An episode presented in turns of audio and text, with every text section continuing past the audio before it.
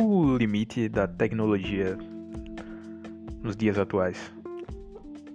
Conseguirá ela caminhar juntamente com a ética ao longo dos próximos anos? E esse sistema capitalista que tudo consome terá algum fim benéfico daqui a milhões de anos para a nossa sociedade?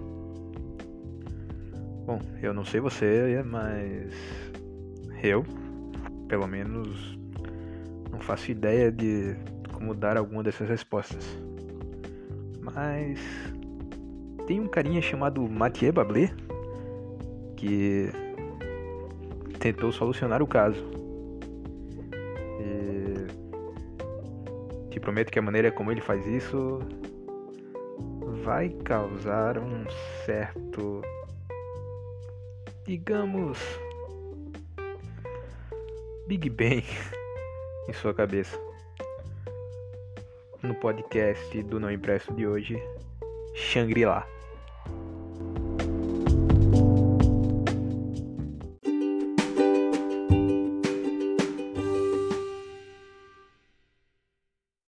Bom dia, boa tarde, boa noite, sejam bem-vindos ao primeiro episódio do podcast do Não Impresto.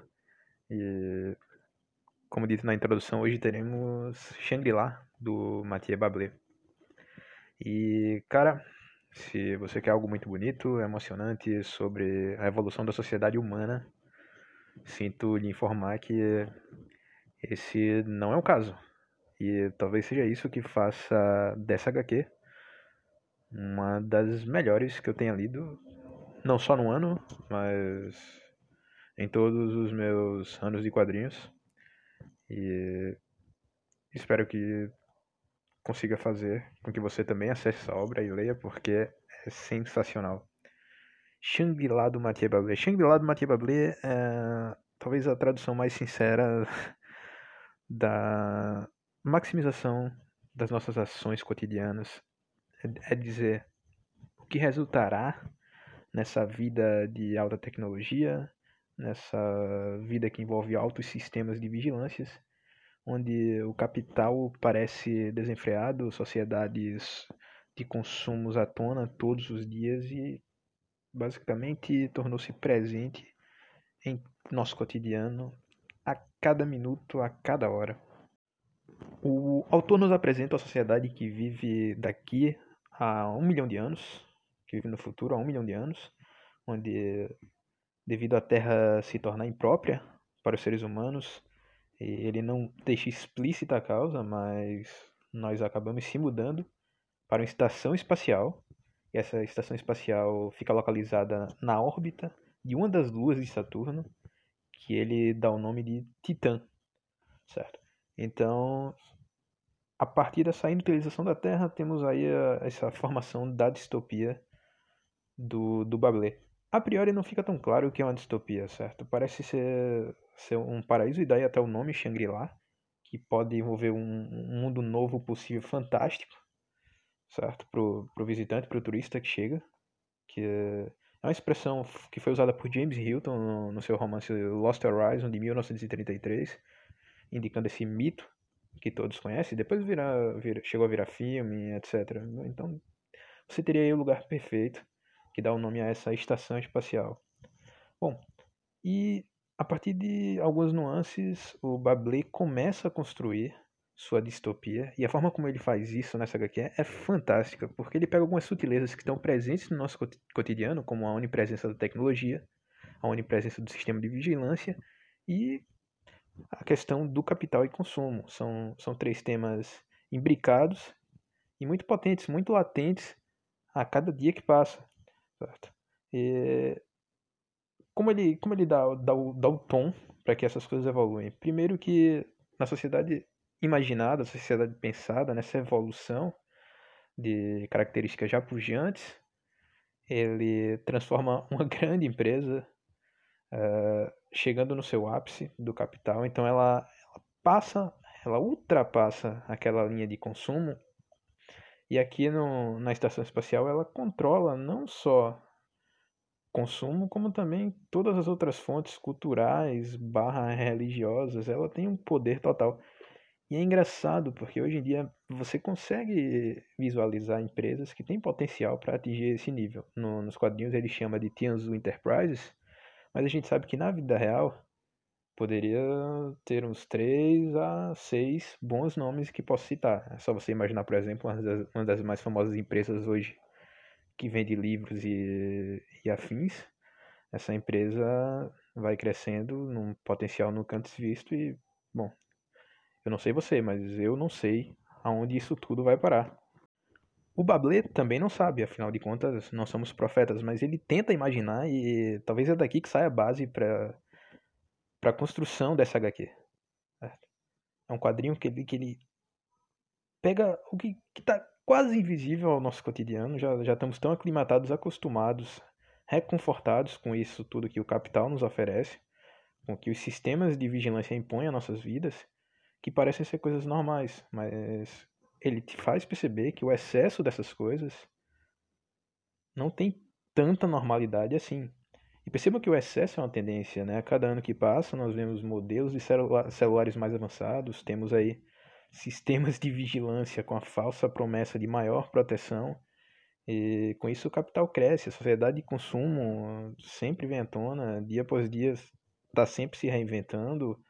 Uh, ela é, é uma sociedade que te diz para ir ao cinema, porque a pipoca é, é, bacana, o filme é bacana, mas ao mesmo tempo que cai na pandemia, ela diz para ficar em casa, porque o home office é bacana, o serviço de streaming é bacana. Então ela sabe sempre como trabalhar. Para ela, qualquer modificação é um possível investimento. E é assim que o capitalismo trabalha, é uma porta que, que nós não podemos derrubar. Então, bom, a partir dessa premissa, nós somos apresentados a Scott, que é o personagem principal. Scott é, é um cara completamente adequado ao sistema da Tianzu Enterprise, essa empresa que, que tudo domina nessa estação.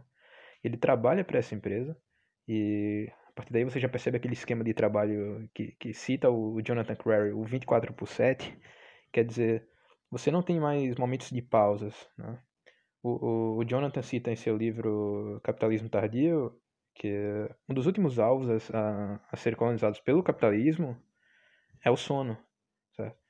E o Mathieu casa, conversa muito com essa teoria, porque na obra o, o Scott é um cara que não tem tempo para dormir, ele faz a missão, ele passa os relatórios, e no seu cubículo, como todos os outros pertencentes dessa, dessa todos os outros participantes da sociedade, ele tira ali o seu tempinho de descanso, uma hora ou outra mexendo no celular, no tablet, sempre em modelos pulsantes, inovadores, né? nos deslocamentos que ele faz dentro, dentro da estação, você tem sempre um marketing para o modelo novo.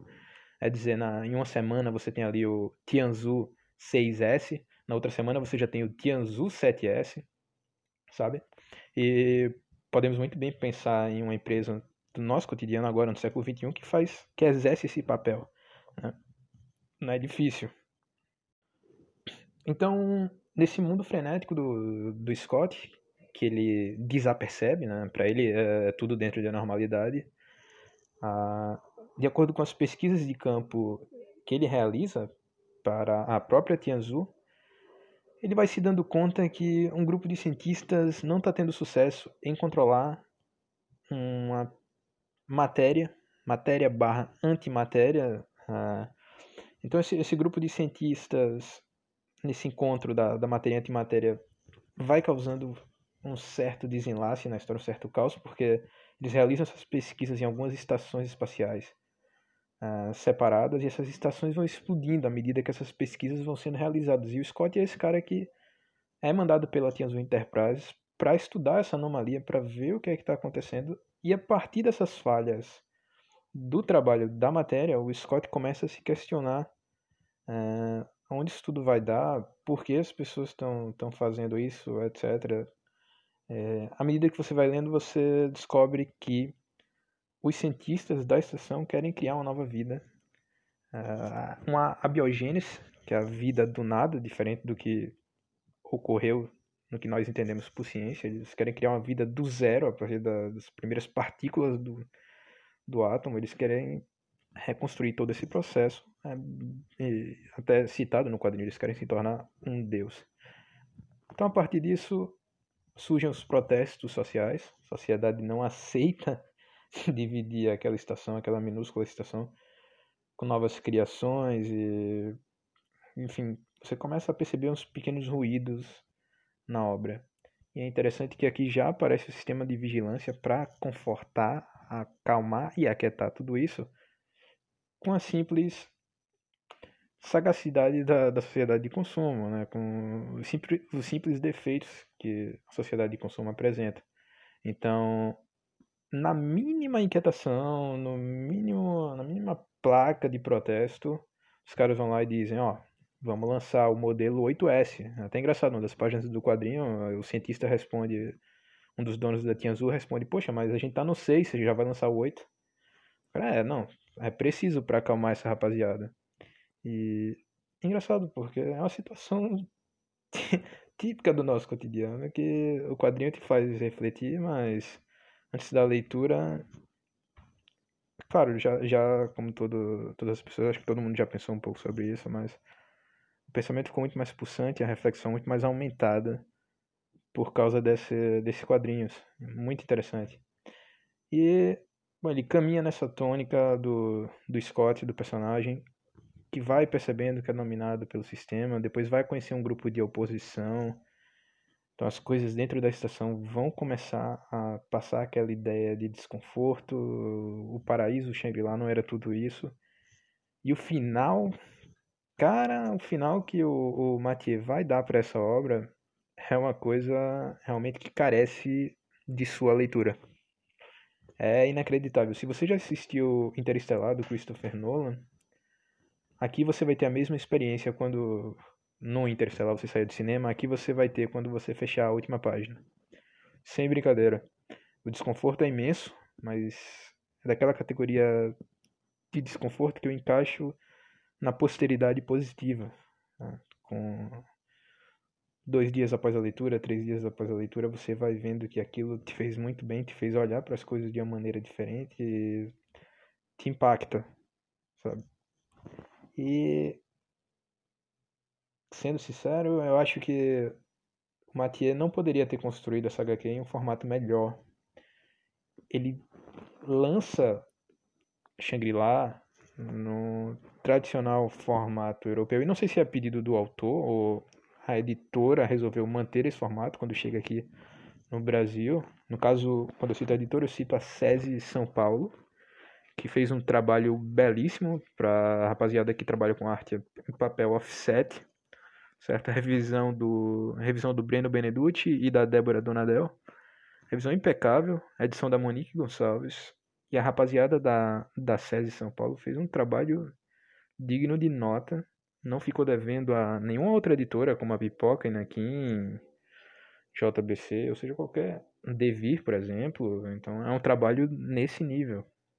Então, como ia dizendo, esse formato europeu, que para quem curte quadrinhos, está presente na obra de Moebius, O Mundo de Edena, por exemplo, que é dividido em seis volumes, uh, são HQs maiores do que uma régua, salvo engano, uh, de altura, assim, tem, tem mais do que 30 centímetros, muito, muito, muito bela. E essa construção do, do papel offset, a forma como é impressa é belíssimo. Isso vai um pouco além também, porque à medida que os personagens na obra vão se inquietando com o sistema, ele, ele te carrega, sabe, por meio de uma monocromia. Esse, esse, esse traço onde você vai ter, por exemplo, quando o capital é bastante presente, quando todo mundo na obra está ali naquela rotina de trabalho pulsante, você vai ter o amarelo em distintas cores, em distintos tons, sabe? Então a monocromia está presente e vai te fazer causar um ter um certo desconforto.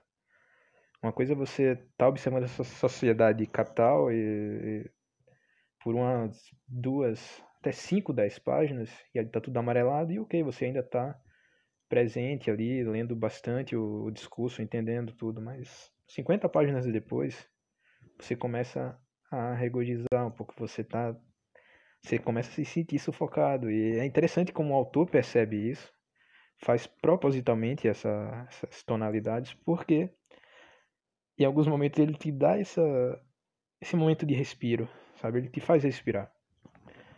No, no Shangri-La você tem sempre esse enjoo com a sociedade de vez em quando um cara vai lá e diz, poxa, mas eu preciso tomar um ar, eu preciso ver algum projeto que tá ali fora e, bom, a tonalidade da, da HQ muda e dos tons que antes eram amarelados agora passam a ser azul, azulados e te dão certo conforto no posicionamento do leitor. Isso é fantástico. É uma obra que você encontra numa média ali dos seus 80 reais. Eu acho que para o nosso mercado é um preço elevado, certo? Apesar de ser um triplo A, é um exímio quadrinho. Dá vontade de tirar cada página e colocar no quadro na parede. Se você tiver a oportunidade de ver, de conferir alguma imagem na internet, por favor, façam isso, certo? Mas é um preço claro. Eu sei que é caro, né? Um preço não muito acessível para o nosso mercado. Mas, por exemplo, a minha edição eu encontrei no sebo. Então, hora outra, acho que uma, uma quedinha dessa aparece aí pelo sebo, uma edição. Então, eu acabei pagando um pouco mais do que a metade do, dos preços nas principais lojas. E é bacana porque também a gente fortalece, né, nesse período de pandemia, então, a gente fortalece os livreiros. Eu sempre quero, vou tocar muito nesse projeto aqui no, no podcast do Não Empresto, porque eu acho que esse mercado de livro precisa variar, né? Como, como nos aponta o próprio Bablé, acho que nós ainda temos tempo de não criar uma Tia Azul Enterprise que consuma tudo e esse tudo vai muito além do mercado de livros. Consuma cultura, consuma religião e consuma nossas cabeças. Bom, era isso, rapaziada. Esse é o nosso episódio de estreia. Eu queria trazer essa grande obra, leitura muito fresquíssima. Acabei de, de ler, acho que tem uns dois dias, mas já quis trazer. Eu tinha algumas obras preparadas que deixei para os próximos episódios, porque foi um impacto muito grande. O o tema por si já, já me atrai, questão de, de espacial. Eu vi muitas críticas falando que o Shangri-La era uma ópera espacial. Eu discordo um pouco, pois a ópera espacial tem aquele lado muito feliz. Né? A finalização da, da, da ópera espacial tende a ser o herói que vence aquelas espécies alienígenas, etc. Sempre tem esse tom um pouco alegre. Aqui as coisas são bem diferentes. o Shangri-La vai te apresentar a nossa sociedade atual daqui a um milhão de anos e a nossa impressão é dizer, cara, volta que volta que deu ruim. Mas é claro que há, há, sempre tempo para mudanças, há sempre tempo para reflexões e é isso que eu tentei trazer no podcast de hoje. Eu espero que vocês tenham gostado. A nossa proposta é que semanalmente um livro um HQ esteja aqui, caindo nas graças do povo, para que vocês critiquem, uh, passem suas sugestões. O e-mail do podcast é o nãoentendo@outlook.com.br não, .com, perdão. E, enfim, conto com a ajuda de vocês na divulgação e até o próximo episódio. A gente se vê.